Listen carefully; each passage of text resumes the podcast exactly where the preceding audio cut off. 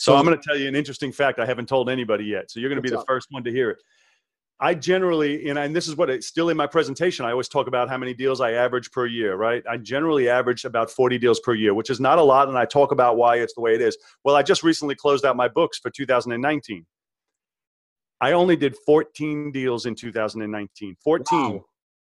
But my profit after everything was over 350,000. Wow, man! Think about the math. I mean, I used to do so many. There was times where I was doing close to 100 deals a year, and I didn't make 350,000. Right. I said I only did 14 deals last year. 14. That's it. I mean, that's nothing. People do 14 a month. 14 Targeted. Deals, 14 targeted. deals is nothing, and that's yep. what I did for the entire year, and it was over 350 thousand dollars in profit. And that's, that's awesome. One profit center. You know, that's not my wholesaling is just a small part of what I do, but I mean, one profit center, and it's. I mean, 14 is not a lot. People are like, Not oh, 50 deals, 80 deals. I want to do 20 deals a month and all these crazy numbers. I'm like, don't worry about how many deals, worry about how much you make.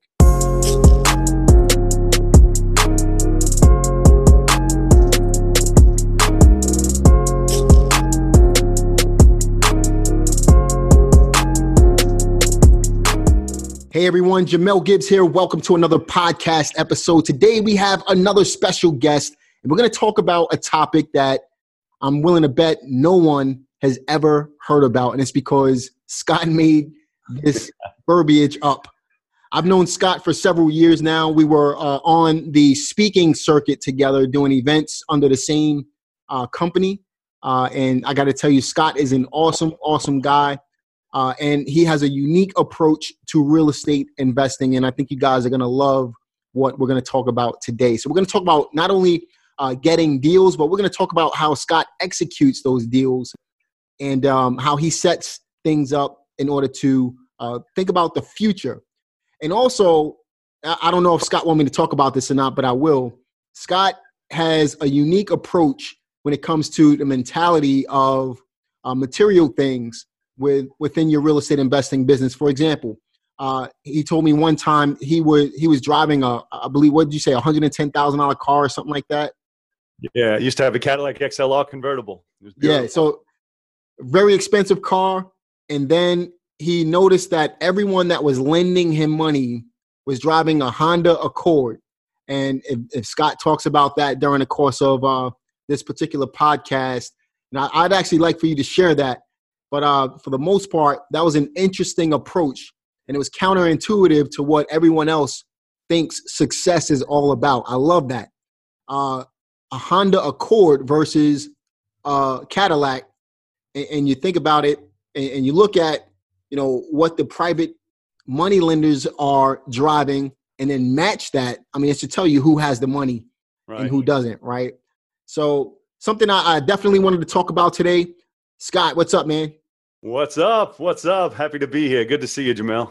Likewise, likewise, man. So you're in Virginia, the next state over. I actually got to come out and see you again, man. It's been it's been a little while, but I appreciate you jumping on this uh, podcast and uh, be willing to share this information uh, today. That absolutely. Yeah, man. So why don't you tell them a little bit about yourself, how you got started in real estate, and then we'll we'll dive right into the uh, meat and potatoes.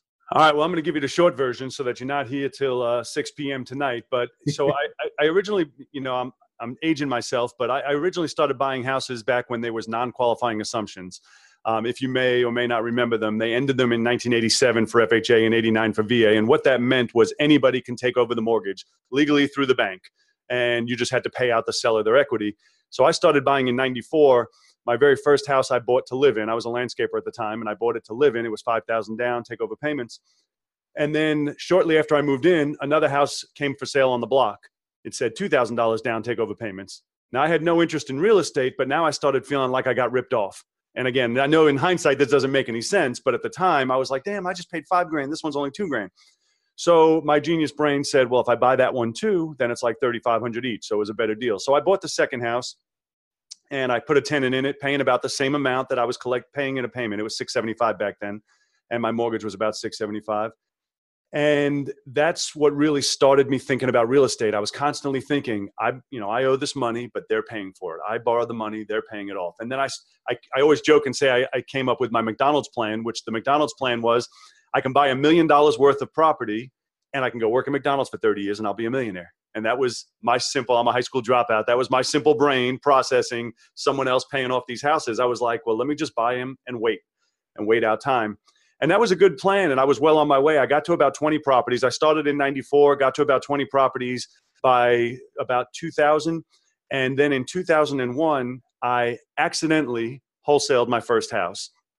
And by accidentally, I mean I contracted a house that um, I couldn't.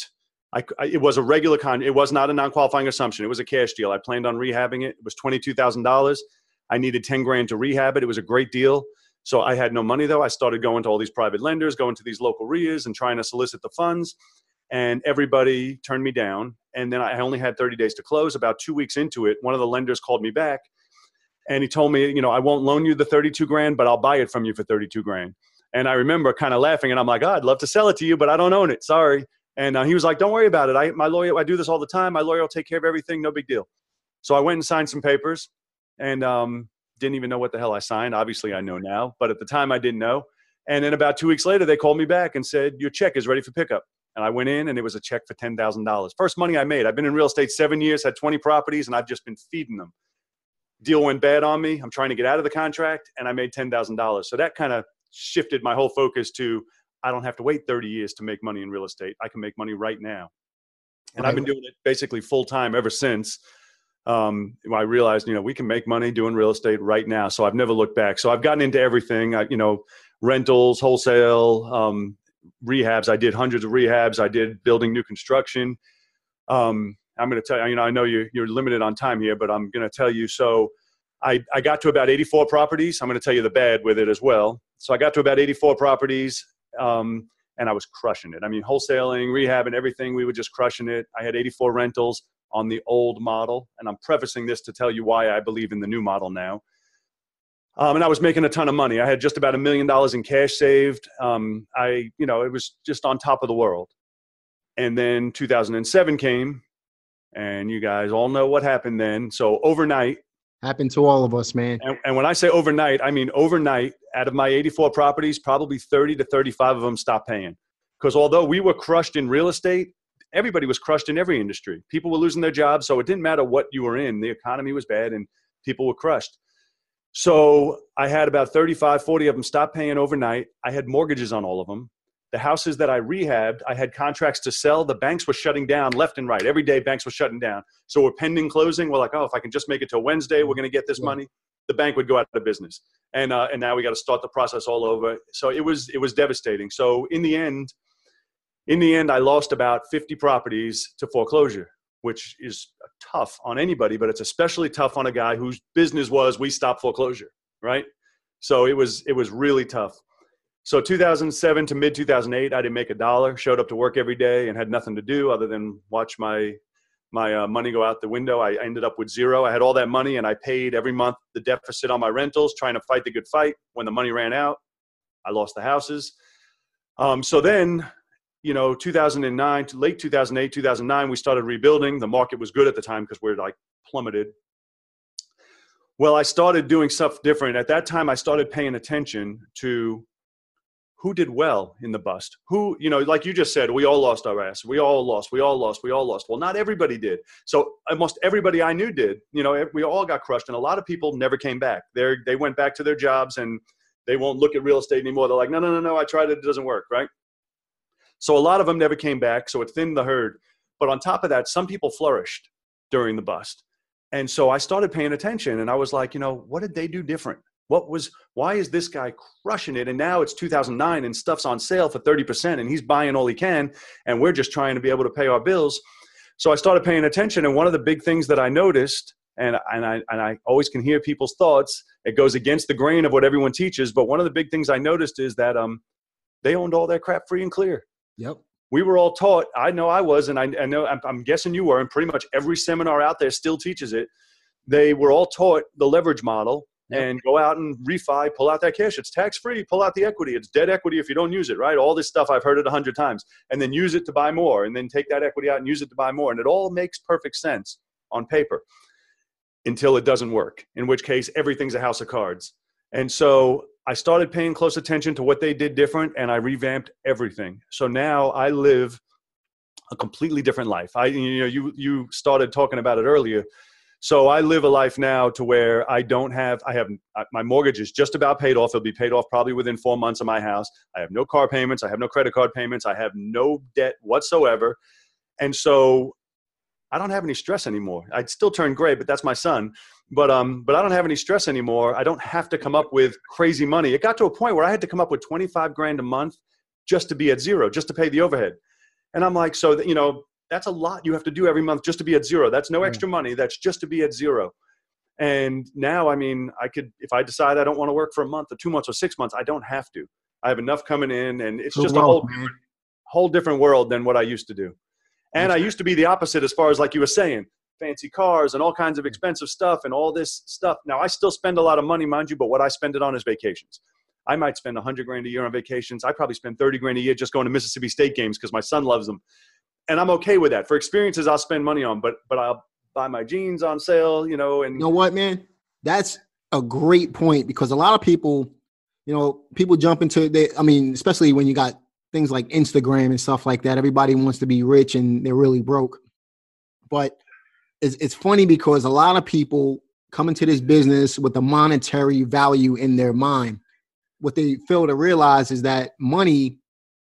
You know, when I was down on Wall Street, they used to say this money is nothing but a tool that allows you to experience things. So if you want to go to the moon, it'll cost you a couple million bucks to go to the moon. You want to travel the world, this here's how much it's going to cost. You know, money provides experiences. That's all money is.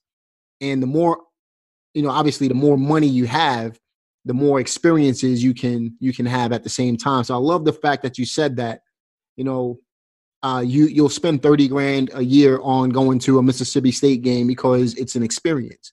Right. Or a hundred thousand dollars a year on vacations because it's an experience. But it's not like going out and buying material things. I love that, man. Yeah, so I, I think you you alluded to it earlier. So I used to borrow hard money for you know flipping houses, and I would constantly be, I you know I, I had two Cadillac Escalades, and I had a Cadillac XLR convertible, and I loved it. I mean, it was my baby and I would go to pick up checks from my lenders, and they were always either in a Ford F-150 or a Honda Accord. And um, and I'm driving up in this nice car, and they'll look at it and kind of smile. Oh, nice car, nice car. But in their heads, they're probably thinking, "You schmuck." You know why you're borrowing from me at these ridiculously high rates is because they're you know they they're putting their money out to work, and I'm putting right. my money in a car. It doesn't make any sense. But I didn't see it at the time. At the time, I was like, no, I need more money. I'll just go do another deal. And that was all great until there was no more deals. Right. And all of a sudden, I still owed all that money. And um, and so afterwards, I changed everything. I mean, I tell people all the time. I say, guess what? I drive now. I drive a Honda Accord, and I'm committed to it. I started in 2013 on my first Honda Accord. I'm on my second one now, and I'm like, that's it. I go in with a check and leave with the car. I'm not doing. I don't have to fill anything out. I don't have to do any of that stuff my wife has a Lexus, but I still I brought in a check when I bought it, you know, fifty five thousand dollars, and I just pay for it. I'm not doing any financing. I'm not paying any interest on anything. Love it. And, um, and I have to be that way because that's the only way I'm okay with it anymore. If I can't write a check for it, I don't want it. I love it, so, man. To take it back to houses, so and I, and I know I'm jumping all over the place, Jamel. So stop me if you need. No, this to. is good, man. But houses, people naturally say because I believe in free and clear houses, and we can argue to the to the end of the earth on all the reasons it's bad to have free and clear properties. So I believe in free and clear properties, but the natural thing someone will say is, well, that's great, but I don't have $3 million to go buy properties or $10 million to go buy properties. I get it. So I still do borrow money to buy houses, but what's different is I pay them off as quickly as possible. I, I have a saying I tell my coaching partners, and that is you do not deserve to take one cent from your properties until they're free and clear. Once they're free and clear, now they're yours and they'll pay you forever. But until they're free and clear, they're not even yours. You work for the bank. I'm, I'm gonna tell you something, man. So I, I, you know, you came to one of my events a couple years ago, and in turn, I came to yours out in Virginia Beach. And I, I got to tell you, man, since then, you, you spoke about that slow flip model, which we'll we'll talk about today. Um, I incorporated some of that recently into a couple of couple of uh, creative deals that I'm doing. In fact, one of them should be paid off next year but we're collecting a thousand bucks a month. Yeah. Uh, and I've only owned it for, you know, it's been, it's going to be two years. When we purchased that property, my intentions were to pay it off within two years and then we collect on it for the next 10 forever. Years. Yeah. You know, so, and that's a thousand bucks a month coming in from one property free and clear. Yep. So I love that business model, man. So let's, let's talk about slow flips for a little bit. you know, how can the average? First of all, how are you finding your deals right now? So direct mail, well, there's a couple different ways. So wholesaling, there's two different businesses we're really in here. So, um, so I do I do local events, I do local training, coaching, you know all that stuff, and so I work with a lot of local people who are doing wholesales and slow flips. So for the wholesale business, there's there's different marketing than for the slow flip business. So I'll touch on both of them. So for wholesaling, we do everything. We do all the guerrilla marketing, but our mass deals come from direct mail and from the internet same as probably the whole rest of the country. Um, it's crushing right now. My my coaching students for the month of January have two hundred and eighty four thousand dollars in wholesale fees fees on the board. That's all. that's only between nine people. Two hundred and eighty four thousand dollars in wholesale fees. It's that's fantastic, crazy. man. But it's consistency. They're all spending money every month, a thousand dollars. And I know a thousand doesn't sound like a lot. I used to spend up to fifteen thousand a month, but they're doing it consistently. And because they have such a small business, this is where people screw up when they scale. I'm like, I'm against scale, if you mm-hmm. hadn't noticed when you're small, you can do one deal and make 20, 30 grand, and that money's yours. When you scale, like I used to do, I used to spend, I used to have $25,000 a month. 15 was just marketing. Before I made a dollar, I had to come up with 25. So you do deals and it's just, it's no more excitement. The money just goes in the account to pay the overhead. Right. You got to pay your team and all of that stuff. That's right. Yeah. And if you have a month where you don't close anything, next month you got to do 50,000 to break even on last month. Yeah. And before you know it, you're just chasing. You have this big business and all these employees and you're doing all these deals and the stuff people brag about, oh, I'm the biggest wholesaler. I do more deals than anyone. Yeah, you and, you, and they may not putting them down. They may do more deals. It doesn't mean they're making more money. Right. In the end, this is where people get confused, especially in real estate. Everybody brags on how many deals you do. How many deals did you do? How many deals do you do? Screw the amount of deals you do. How much money are you making? Are you making money? Because I know people that do 100 deals, 100 deals, and they're making 100 grand a year. I'm like, really? You, yeah, it doesn't make any sense. I mean, because they have all these deals employees and other families they're taking care of. You know, they're you know, it's ridiculous. I'm like, you did hundred deals and they only made hundred grand. I'm making me 130 grand. I'm like, it's ridiculous. So how many people do you have on your team at the moment? Zero. Just it's you. me. Well, oh, my wife, my wife works with me, but she uh-huh. stays at home. She answers the phone though for my byline. But yeah, it's just me. You know, it's funny because I only have uh, right now at this point. I got my, I got a couple of VAs uh, answering the calls, but you know, we just, I literally just had a conversation with my virtual assistant. We were making offers over the phone, and I wanted to make that transition back into my old school model. You know, initially, you know, I, I, was just talking to a couple of other guys who had me on, they featured me on their podcast, and my goal was to do $6 million this year. I don't even have that goal anymore. Uh, when I did the numbers, I sat down and, and worked the numbers out. You know, at the end of the day, I can do, I can bring home a lot more money if I stayed small. So it's interesting that you're talking about this because yep. you know majority of that money was going to go out on overhead anyway. So, so I'm going to tell you an interesting fact I haven't told anybody yet. So you're going to be the up? first one to hear it. I generally, and, and this is what it's still in my presentation. I always talk about how many deals I average per year, right? I generally average about 40 deals per year, which is not a lot. And I talk about why it's the way it is. Well, I just recently closed out my books for 2019. I only did 14 deals in 2019. 14. Wow but my profit after everything was over 350,000. Wow, man. About the math. I mean, I used to do so many, there was times where I was doing close to 100 deals a year and I didn't make 350,000. Right. I said, I only did 14 deals last year. 14. That's it. I mean, that's nothing. People do 14 a month. 14 Targeted. Deals, 14 targeted. deals is nothing. And that's yep. what I did for the entire year. And it was over $350,000 in profit. And that's, that's awesome. One profit center. You know, that's not my wholesaling is just a small part of what I do. But I mean, one profit center, and it's, I mean, 14 is not a lot. People are like, not oh, I do 50 deals, 80 deals. I want to do 20 deals a month and all these crazy numbers. I'm like, don't worry about how many deals. Worry about how much you make. That's right. I love it, man. You know that that's a that's a you know if you guys are listening to this right now and you're you know obviously there's a lot of guys out there doing a lot of deals you know and it, it can be impressive it can seem impressive but what's more impressive is how much money you're actually bringing home uh, so you hit the nail right on the head with that. So, man. so I listen to a lot of podcasts too, as I'm sure you do, and your, uh-huh. your listeners, I'm sure they're listening to this, so they listen to others as well. I almost hear the exact opposite on all of them. Everybody wow. talks about scaling. How do we scale your business? How do you hire people? Hire a buyer, hire a seller, hire a coordinator. And they're all, everybody's talking about scaling. And every time I hear it, I'm just like, no, you don't have to. Now, some people want to. And if you want to, have at it. That's your business. Right. I have no desire no desire whatsoever. Less headaches, man. Make money, not to have uh, you know a huge machine working. I love it, man. Counterintuitive to whatever what, what popular belief is. So right now, you you you don't have a virtual assistant, you don't have a team. Uh, obviously, you have an office, but you're still doing a lot of a profit. Not even a lot of deals, but your majority of it is profit in your business because you don't have anybody to pay. Right. Correct. correct. Awesome. I, I, make a check and it's mine. That's you know, right. I, used, I used to say I deposit it, it goes into the black hole. It didn't matter yeah. if it was 20, 30, 50 grand. I deposited it and it was enough to cover the bills. It yeah. went into the black hole. Now it's mine. Like That's right, man. When I started. Now, how many hours a day are you working on your business at the moment? You know, it's hard to define work because I go to work every day. Yeah. you know, so so I probably leave my house at at 10 ish. Um, I get up real early, but I do some stuff from home. But it's hard to define what work is because then I come to the office, and if I don't have an appointment, I'm more or less hanging out in the office. I got people to come and go, and I got a lot of coaching students that I work with. But work on this business, you know, basically uh, it's almost not at all. When I have an appointment, I go on the appointment, and then it's all just a matter of texting to sell them. So I don't spend a whole lot of like if we're talking about the wholesale business, I don't work on it much at all. Gotcha. My my slow flip business, I work on almost not at all. I have a system set up for that.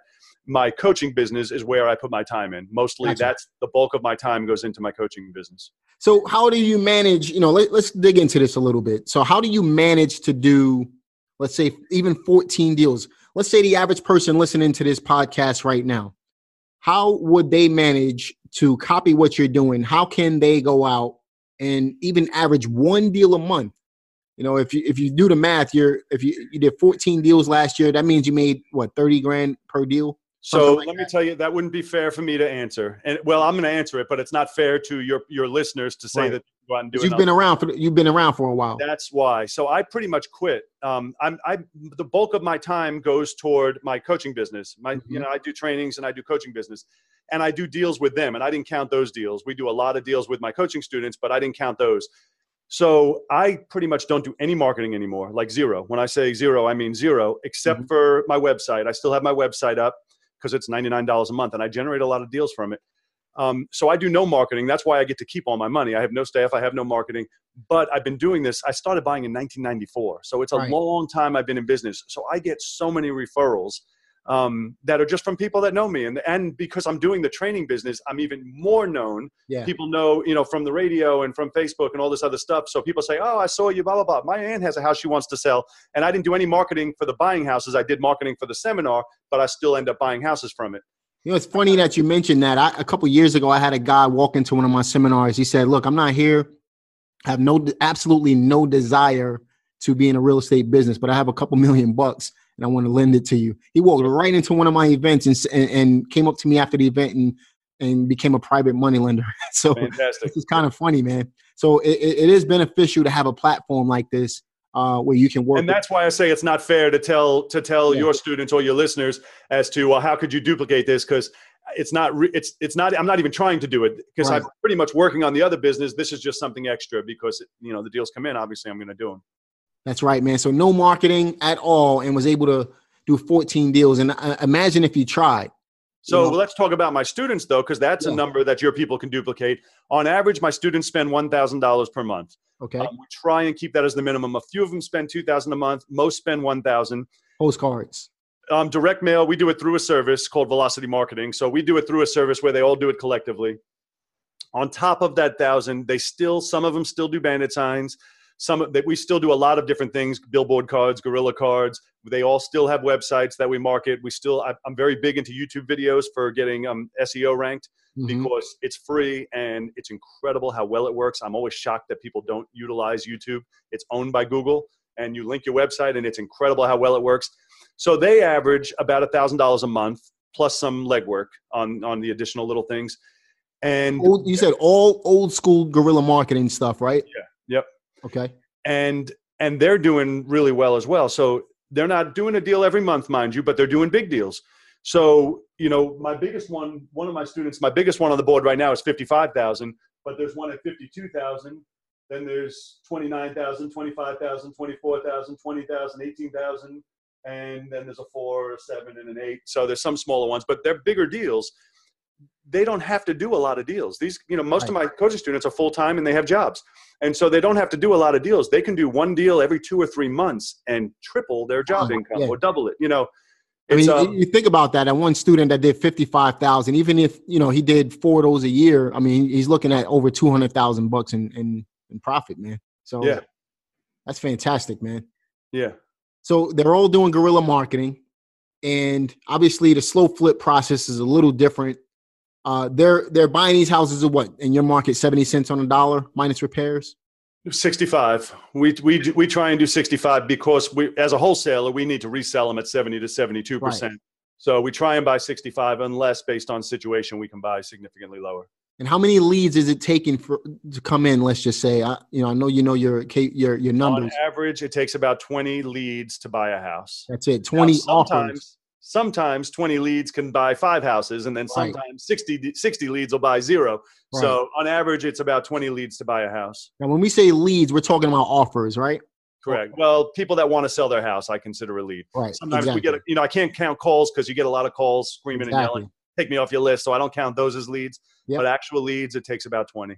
That's the same thing here in my market, and I'm seeing that those numbers nationwide with with Yep. the coaching students that I work with as well, man. The problem that a lot of people face, and, and you can correct me if I'm wrong, a lot of people don't make enough offers, and that's why it just doesn't work. They don't do the necessary things to get the phone ringing in the first place. So if you spend a thousand bucks a month, you know, um, generally speaking, you you should get close to, you know, that 20 offers per month uh, in order So to make a deal. If I you're mean, also doing the other marketing as well. right. So the, the biggest problem, and we said that's an average, right? You got to do 20 Yep. deals to to 20 offers, 20 um, leads to get a deal. Well, the biggest problem is it might not be your first 20. It might not be your second 20. How many people quit? A, lot. How many people man. quit? And I mean, that's my job as a coach is to keep you from quitting. That's my biggest job is to keep you from quitting. Because I know if you stay in it, you're going to win. That's right. However, people are like, well, I spent a thousand dollars last month and a thousand the month before, and I still didn't get anything. And there's nothing you can really tell them other than stick with it. You got to stick with it because it That's will come. But you don't get a refund on the months you didn't get anything. However, Mm-hmm. the other thing is, oftentimes three, six, nine months from now, you'll close a deal from last month's marketing where you didn't get anything. it snowballs. But you got to be in the business to get to that three, six, nine months from now. That's right. My I tell people all the time, is to keep Scott. People from quitting. Yeah, I tell people all the time, eh, you know, give yourself, think about not making any money for six months and give yourself a fair marketing budget. I don't care if it's 500. I like a thousand bucks a month uh, for my coaching students, but some of them just can't do a thousand bucks a month. So it'll, it may take them a little longer. So I tell them, look, at the end of the day, you have to be willing to commit to at least six months of marketing and act like you're not going to make a dime. I'm not saying it's going to take six months to get a, a, a deal, but if you really want to reap the benefits of this, you have to you have to remember you you're working with people who don't know you and you're asking them to sell their biggest asset to you at a discount. Right. How many people are gonna discount. you know how many people are gonna want to do that? So you got to be willing to uh, number one hang in there. You're gonna need that stick to itiveness, and at the end of the day, if you hang in there, eventually those numbers that you're putting out, th- that marketing that you're putting out, uh, and the calls that come in becomes a snowball. You, you you gain that snowball effect from it, and eventually it just turns into multiple uh, deals for you. So, so the key is to just stick with it. You got to stick with it, stick with it, stick with it. At the end of the day, And people say, "Oh, that's easy for you to say. You're not the one spending a thousand a month or whatever they're spending." But the reality is, you have to. That's the only way to get there. Is you That's have it. to. You have to stay doing it consistently. that's it, man.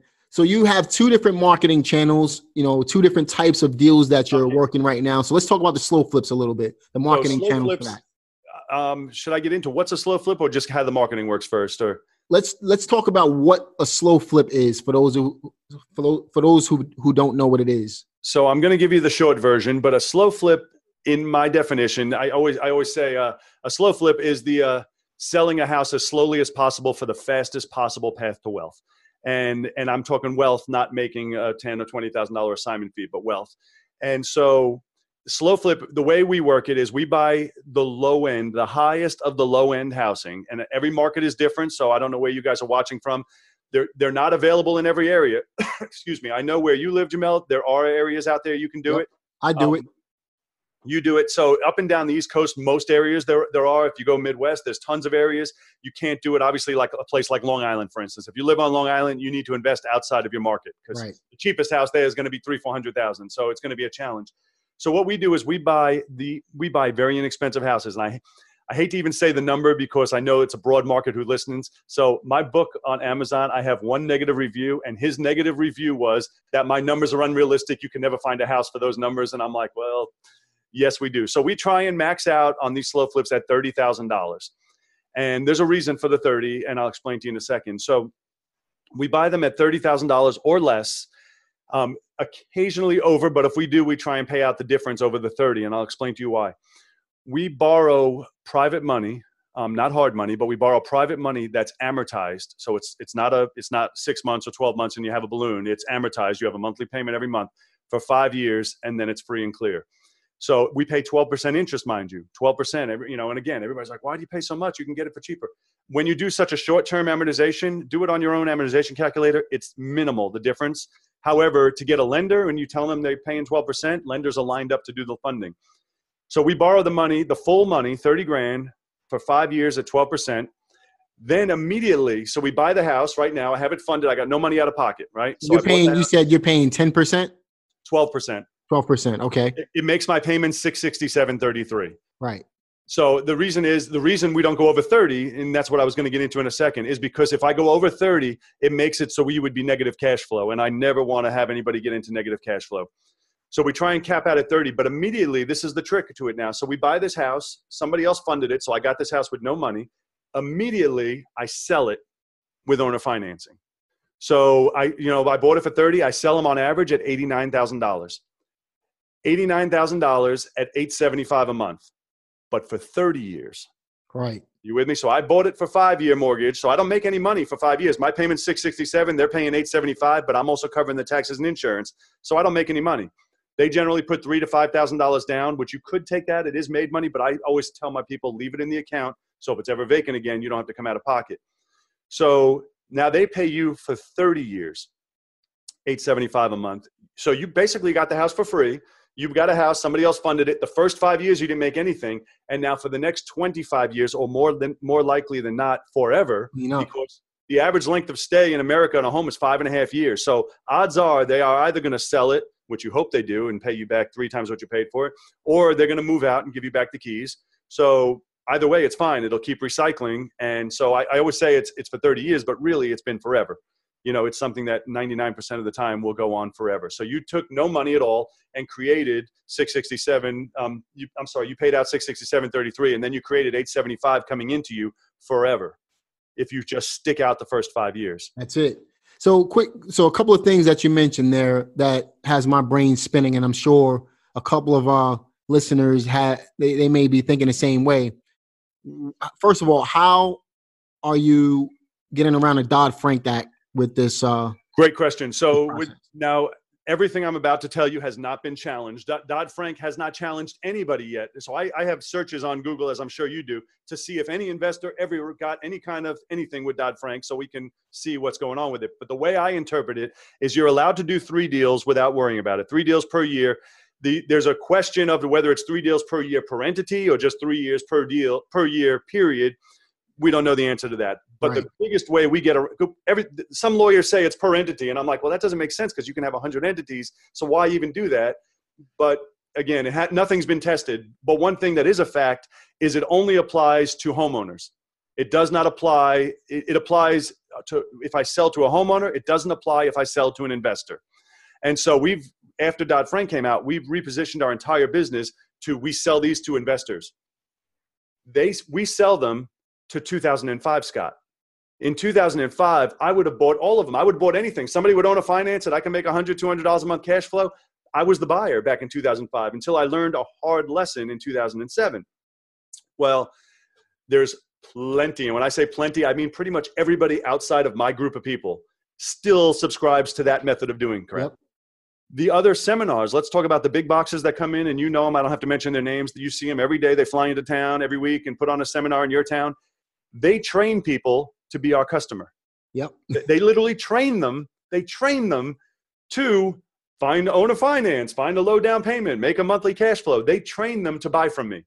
I have, and I didn't tell your listeners this yet. I have 113 of them now. 113 slow flips.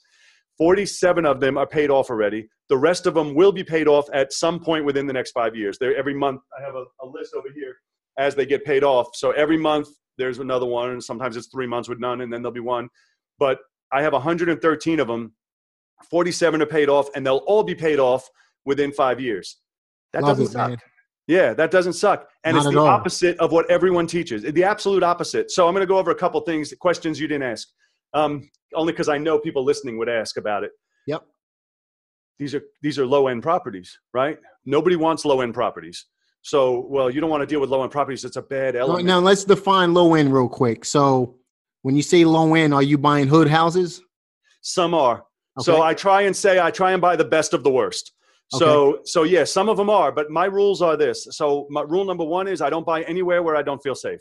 Got you. So if I feel like I'm not getting out of my car here, I don't care if the house is five grand. Let's go. you know what I mean? If it's that bad where I'm nervous, then let's just go. I don't need another house. The second thing is I like it to be somewhat livable. It doesn't have to be move-in ready, but I like it to be somewhat livable. But that's not always the case. I bought them with no kitchen. I bought them with no bathrooms. If it's a good enough deal, I'll still do it. hmm So when I so a couple things. So I was going to talk about it's low end. So we call it real estate purgatory. And what I mean by that is these are houses nobody wants. That's why we can get these deals. Nobody wants them for two reasons. One is the flippers, right? The rehabbers. They don't flip out there because there's no retail sales. There's no there's no retail sales. That's it. It's a rental market and people own them that live in them, but there is no retail sales. Landlords is the other part of the market. Well, landlords don't want them because it's the worst possible rental you can ever have. Their lower month, you're going to max out at about 875 to 975 a month. So they're lower rents and the highest headache.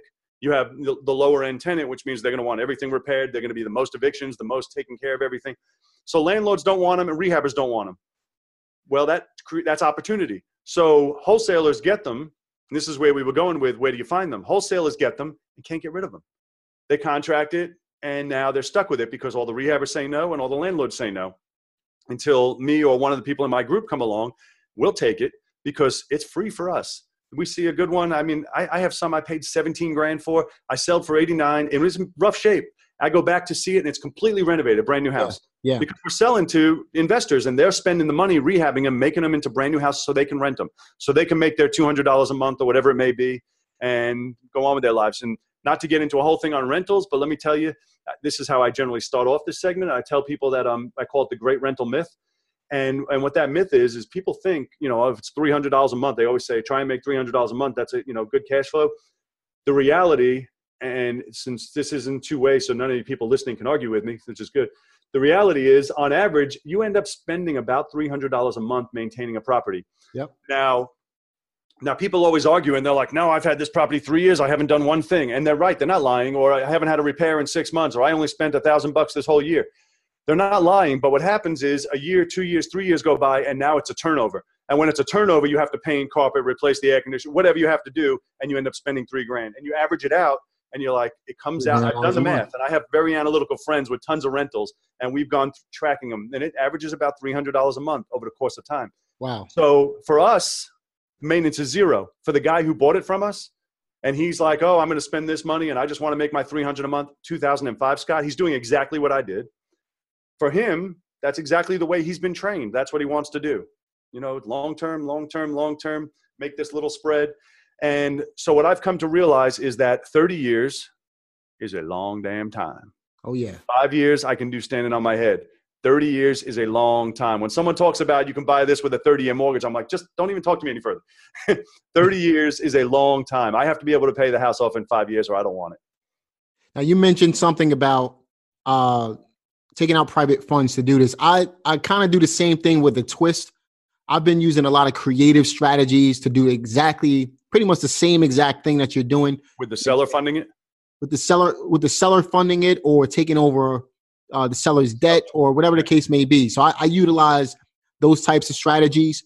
The the benefit of having access to capital is you really don't have to uh, negotiate too much. I mean, it's it's a cash deal.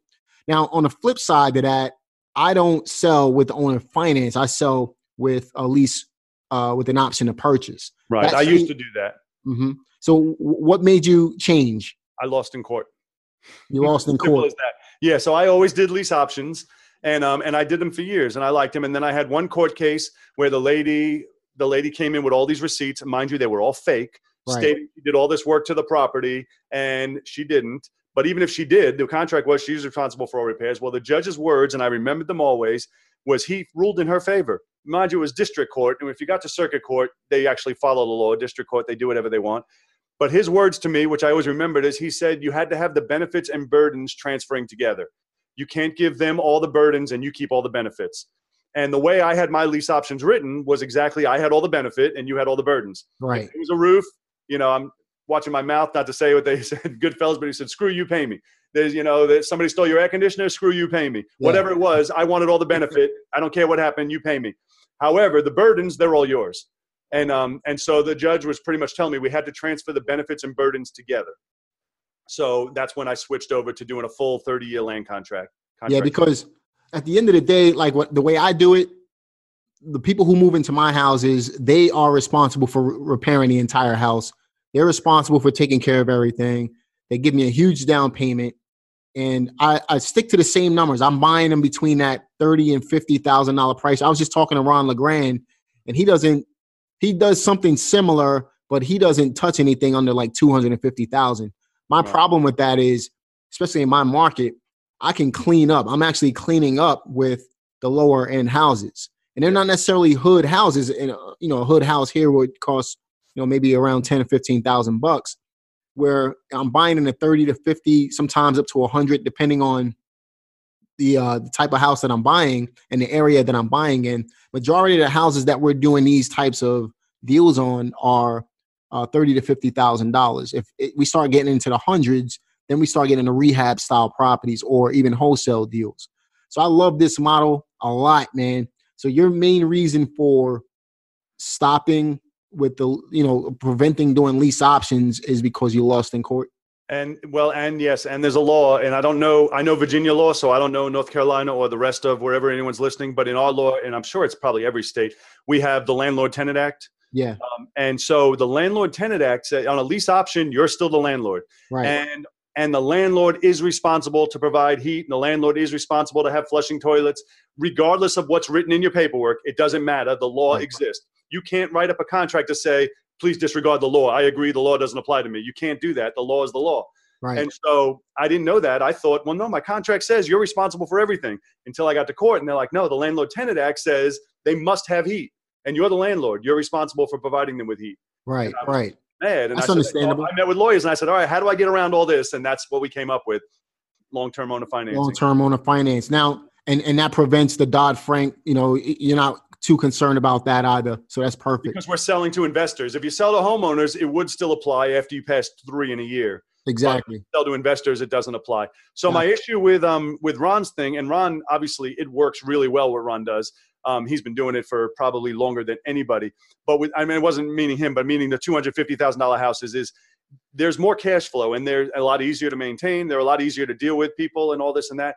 But you can't do my new model, which is free and clear. You can, Right. but it's you know even It's- if you pay an extra thousand dollars a month, you're talking two hundred and fifty months to get it paid off. Yeah. It uh, it's gonna be it's gonna always be a cash flow model, not a free and clear model. Right. I love it, man. I, I love that model that you're using with the slow flips. And you're making money over time. So, you know, just like what I with what I do, I get money up front, money every month, and then money if they ever decide to, you know, like you said, most people Close stay in the house for about five years. So if they close out, you make money on the back end. Right. Perfect. That's what real estate investing is all about, in my opinion. A lot of people get too caught up trying to be a wholesaler and trying to. I mean, don't get me wrong, wholesaling is great, right? But a lot of people get way too caught up in. Well, you almost have to do both because, like, if You start slow flips today, you're not going to make a dollar for five years. Well, Right. bills to pay next month, so you have to do both. You got, you know, my, right. my students are all they're wholesaling and slow flipping. I just did a video recently on how, you know, people get they they become too one dimensional in their real estate investing businesses. And what I mean by that is they put their backs up against the wall and they focus only on wholesaling. That's the only craft that they learn. You have to think outside the box. You got to do wholesaling. You got to do some creative stuff. You got to be able to hold on and build some some uh, passive or residual income in this business. And that's how you make it as a real estate investor, in my opinion. You know, so um, I So love wanna it, man. Answer two questions you didn't ask um, for your for your listeners' um, sake, because I know this is what people ask, right? So one of the questions people always ask is, "What about the condition?" You know, when you're spending thirty grand or twenty five grand or seventeen grand, they're not in great shape. You know, so So what about when the person comes to look at the house and they're like, but the window's cracked. Are you going to replace that? Or there's no kitchen. Are you going to put a new kitchen in? And my answer is always no, and you're lucky. And I always word it this way. I say, you know, like they're like, oh, are you are you going to put a new kitchen in? And I'd be like, no, and you're lucky we didn't do it yet because you can probably get it done for a couple grand. But if we do it, it's going to probably cost 15 grand, and you're going to have to pay that additional down payment. And they're like, no, no, no, no, we'll take care of it. Or, you know, are you going to clean up the trash on the floor? And I say, no, and you're lucky we didn't do it yet because our guy charges four or five hundred bucks, but I'm sure your kids can do it for nothing. You'd be done in no time. and um, and they're like, no, no, no, don't do anything. We'll take it as is. And so that's number one. I always tell them, you're lucky we didn't do anything. And I don't do anything. I close on it, I sell it exactly as it sits. The second thing is the price. And, and, and I just want to address it because I know if, if people never heard this, they're going to be like, well, if you're buying it for 30 grand, how could you sell it for 89 grand, right? Especially in houses with no retail sales. So there's not really any comps to support it. How could you sell it for, you know, that price? How do you come up with that price? And my short answer is I make it up. Um, and, and it's true, I do. I make it up. However, before people think, oh, that's horrible of you, every price everywhere is made up. That's it. That's how someone comes up with a price. Now, mind you, they have to back it up with numbers, with um, with an appraisal. But the ones they're backing it up with is again something else somebody made up. Anything is worth what someone's willing to pay. Right. Period. So I answer that question um, in two different ways. So first off, I will say, you know, they sit their pocketbook on the desk when we're doing the paperwork, and they'll be like, "Well, how'd you come up with eighty-nine thousand? And I mean, I'll tell them exactly like I just told you. I said, "Well, anything is worth what someone's willing to pay for it, and this house will be sold by next week." I said, "I said, you see your purse right there? You can buy a purse at Walmart for thirty bucks, or you can buy one at Louis Vuitton for two thousand dollars. Does it make it worth two thousand dollars? Well, yeah, because someone's willing to pay it." I said, otherwise they couldn't get away with selling it. They can sell it because someone will come in and pay it. Well, someone's going to pay me 89 grand. Doesn't have to be you someone's going to pay 89 grand, so therefore it's worth 89 grand. That's right. the way any value is created, what someone's willing to pay. The second thing is when people say, well, there's one listed right up the road for 40 grand, you know, or there's one, you know, there's a, there's a bank owned right next door for 35 grand or whatever it may be. My answer to that is, well, I would buy that one. And they're like, yeah, but that one you got to pay cash. Well, then I would buy mine yeah, but that one's only 35 grand. Well, then I would buy that one. And, uh, and I, I just, I lay it out for them. So I'm not trying to pull anything over on anybody. I let them know, hey, if that's a better deal, I suggest you buy that one. But you need 35 grand in cash to buy that one. This one, you only need the three grand down. And they end up with me, you know, but this way you're not hiding anything. You're not trying to tell them some story about why yours is worth more. I tell them, no, this is it. And you're dealing with investors. So they, they understand the game. Plus, you know, most of the time investors are willing to pay a little bit more, especially if they don't. Yeah, exactly. Exactly. So I love it, man. So if you had to give a let's say a three step process for our listeners to go out and get started in slow flipping, what would be those three steps? I, don't know specific three steps, but first and foremost is you have to learn your markets. You have to do marketing. You have to market. The, the easy way I tell this to people all the time is I say we are we might be in real estate, but we are in a marketing business. If you're not marketing, you're not in business. That's right. Simple as that. You have to do marketing. We're in a marketing business. So you, if you think to yourself, if you're going to stop marketing, if you're a wholesaler and you're like, I'm going to stop marketing, well, you might as well say, I'm going to shut down my business because that's that's the lifeblood blood of your business. You know, I'm not doing any marketing now, but my wholesaling is a side thing. I do, you know, I have other things that are my main business, my wholesaling, and deals come to me, I do them. But um, you have to continue marketing. You have to know your market. You have to continue marketing, and then there's you have to pull the trigger don't you know this is something I, I hate to even say with with you because you do coaching but but um but it sounds self-serving but people need to invest in themselves and pay for coaching or pay for somebody some mentor some trainer somebody who's done this before and can cut off the 10 20 30 years learning curve and take them right to the finish line so Add many people you read online you read online people like oh i would never pay. You can i'm like well then don't pay. And 30 years later you're going to still be figuring the crap out. That mind that's mind boggling to me. I mean you have i'm not going to mention any websites or anything like that. They're just not uh educator friendly websites. And, and then you have people who are upset I get it. You know, some guys are out there teaching this stuff and they don't know what the heck they're talking about. I, I, I get coaching. it. I still I still go Me to groups. Too. I pay a lot of money for. I mean, I pay a lot of money. Exactly. I'm still in groups. I'm still in mastermind groups, and I still pay for coaching. I just joined one. I spent ten thousand bucks on one. I'm, you know, for two meetings for the entire year. Two meetings. Yeah. You know, but it's not about the money. It's about the benefit of being in that group. A, a lot of people. If you look at successful individuals who've been doing it for a while, they understand, they get it. They understand that you have to invest money into uh, your your craft and into yourself in order to improve on what you're doing.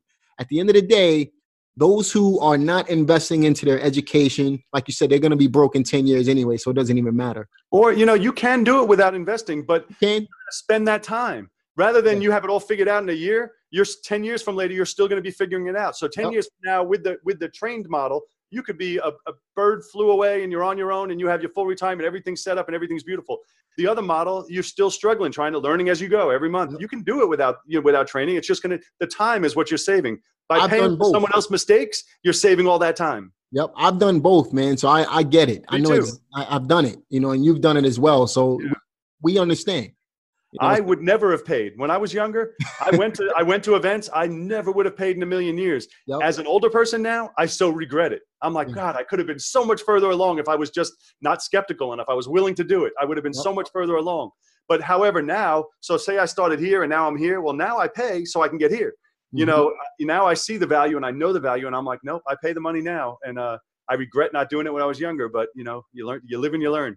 Exactly, man. I, I love that the fact that you bought that out because a lot of people just don't they don't get it. And then uh, you know, I've had people invest the money and not do anything after yeah. that, or they'll expect you as a you know me meaning me as a coach to do it for them. It doesn't work that way. How are you supposed to learn your? But craft? this is the worst part. Even if you did it for them, right? And you did it all for them, and they got a check, right? You still didn't help them at all. Now they still exactly. don't know what to do with the rest of their life. They don't know how to do the business. Exactly. So even if you did, even if you did do the whole thing for them, you didn't do you you, you did them a disservice mm-hmm. because now they didn't learn anything and they still don't know how to do the business. Right. So it's all about not only investing into your education but also getting out there and getting the work done. I'm glad you brought that up, man. Key key point that a lot of people, if you're if you're serious about real estate investing you need to take that tip and really think about it. I'm not saying that you you guys are like that individually. What I'm saying is this is feedback that we've we've gotten from being educators for years in this space and also being in the business ourselves as well. So slow flipping is definitely something that you guys should look into. Um, I personally love the business model because it builds capital up front, capital every month, and capital on the back end. I love business models that fit that that model. And you, I'm not saying that wholesaling doesn't work. I'm saying that you need to incorporate other business models outside of wholesaling and take advantage of um, both worlds in a sense. And um, wholesaling works, but you have to do it every month. If you don't work this month, you don't get paid. Only as good as your last deal. Set it up and set it and forget it. I'm gonna I'm gonna tell you one last thing, and uh and again I know it's a question you didn't ask, but I want to just provide value for you people listening. So one of the things I tell people when most people don't realize what they even want, right? So we think we want a fancy Lamborghini and we think we want all this stuff, but we really don't. What most people really want, and I can't speak for everybody, is simply freedom money, freedom, and time freedom. Time and freedom, man. So, with that said, I have an exercise I have my people do, and I'm sure you probably do it with yours, where we have them create their future vision of what they want their perfect day, perfect week, perfect month to look like. If you can do anything you want, you don't have to worry about money, you don't have to worry about failing. What would you want your day or month to look like? So your people can do this as well, but then put a number next to it. What would this cost per month to live this perfect vision you just created? Most of the time, and you're going to be shocked at how low these numbers are. Most yep. of the time, it's about ten thousand dollars a month. That's it. People think they need 50 grand and 100 grand and all these crazy numbers on average people th- people actually need about $10,000 a month so with that number in mind it means at max you need 20 slow flips and so if you were to start today and really push it, and my two top students for slow flips, one did 23 and one did 21 in one year, starting from last January to this December. 23 and 21 in one year each that they own now. They're not making money off them right now, but in five years, they're all paid off. That's that future vision that we just talked about. They did in one year. If you commit and do this, say, and it, it doesn't have to take you a year, it can take you three years, five years, it doesn't matter. And you say, I'm getting these 20, so I'm going to live this. And then from the time you buy your last one, you have five years till the last one's paid off you can live that absolute future vision without wholesaling. Not to say don't wholesale, but without doing all the other stuff just from your slow flips. You can say, I'm not going in this month. I'm going to hang out by the pool, or I'm just going to go walk the earth and go hang out at the beach, or whatever it is you want to do. And you have the same money coming in every month. So you can live that ideal future vision. So you're, I know you're paying right around a, a little less than a thousand bucks a month per slow flip, right? What do you mean paying? Well, you're, you're, you mean the payment? Your, your payment is around 667 but your tenant 733 yeah but but when you're owner finance them your your let's say your tenant Well, not necessarily a tenant. They but pay on average eight seventy five. eight seventy five. So you're taking that entire eight seventy five and putting it in for five years. No, I, I still just make the payment because they're not a bank. They're they're just private lenders. So I still make the payment, but then with the difference, we leave it in the account because you are responsible for the taxes and insurance. Got it. You can make it so they pay their own, and I used to, but you know as well as I do what happens. They don't pay it, Yep. and then if and when you get the house back, now you got three five grand you owe, and you have to pay it. Yep. So now I pay it myself. That's it. Got it. Understood, man. Great call, man. Great information. Is there anything else that we're leaving out? Um, no, I think I think we got pretty much everything covered. I like sharing this with people because certain people get it. Some people hate it.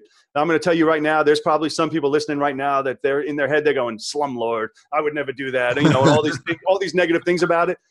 My people who do it, and you see how much you're changing people's lives. I mean, and these investors that couldn't buy otherwise are now buying a bunch of properties. They're fixing them up. Families are in them, loving them.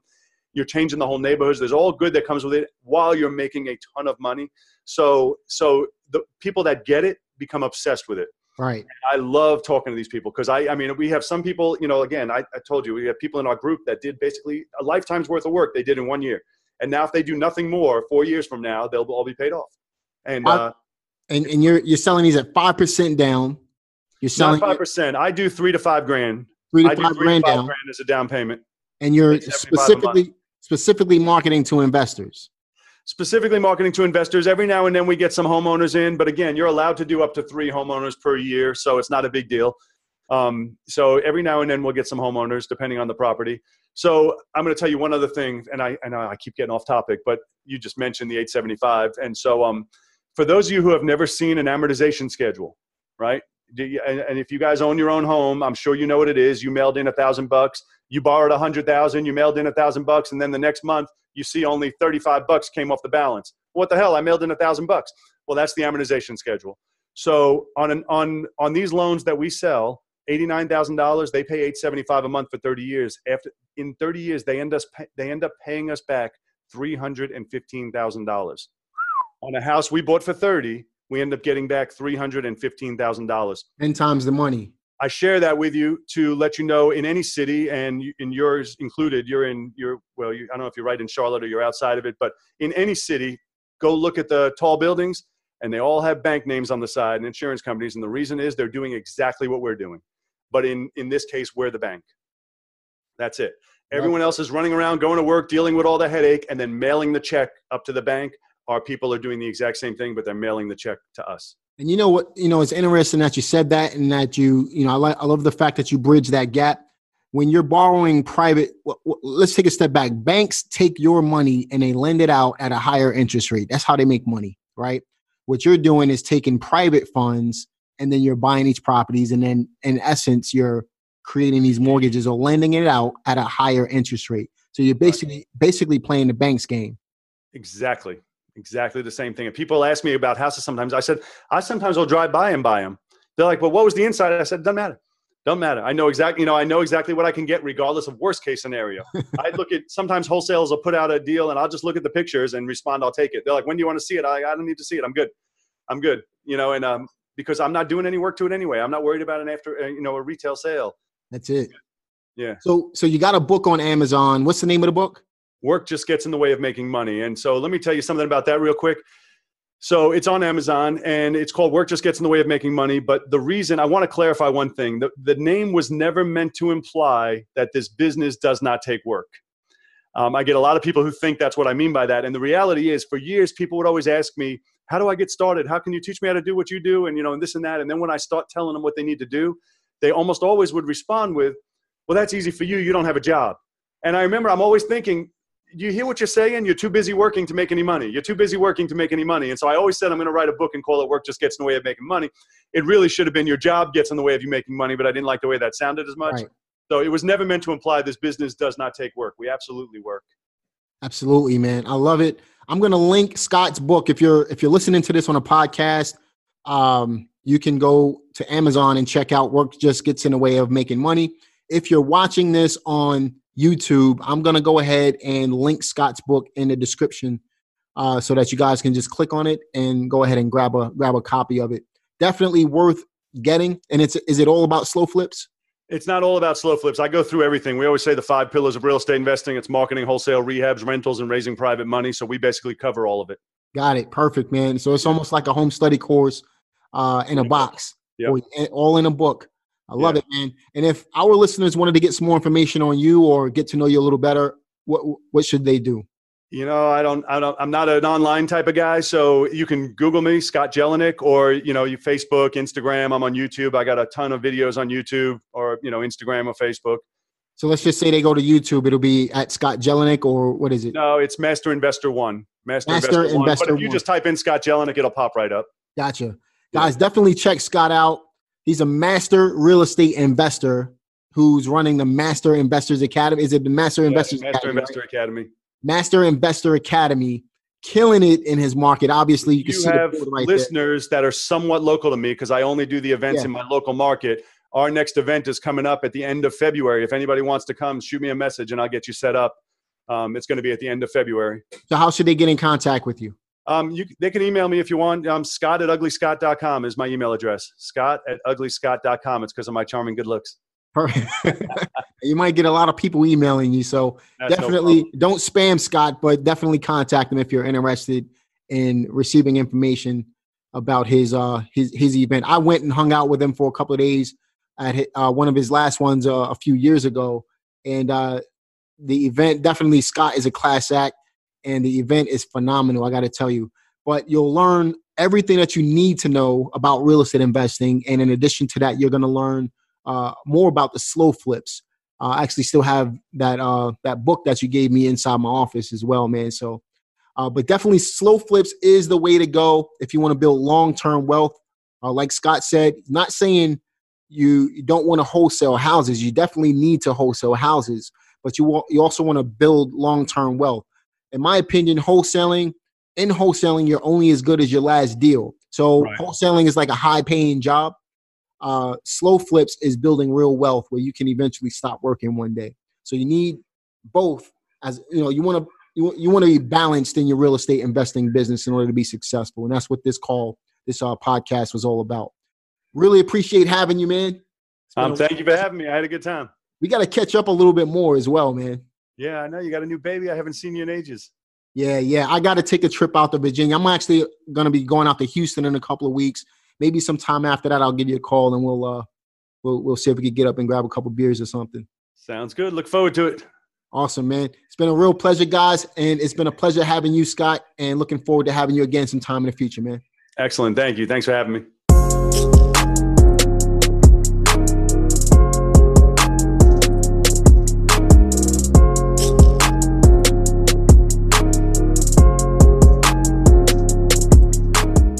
Check out my website at reieducationacademy.com. To make it easy, you can just simply go to jamelgibbs.com or check out my YouTube page at youtube.com forward slash Jamel Gibbs. I'm all over the web, whether it be on Facebook slash the Jamel Gibbs or on Instagram at Jamel Gibbs. I'm in LinkedIn as well. I'm on TikTok. I'm on Snapchat.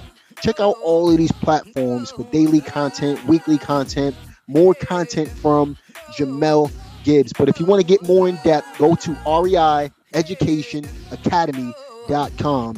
And that's how you can find out more about my training material and how you can get started investing in real estate today. Talk to you later.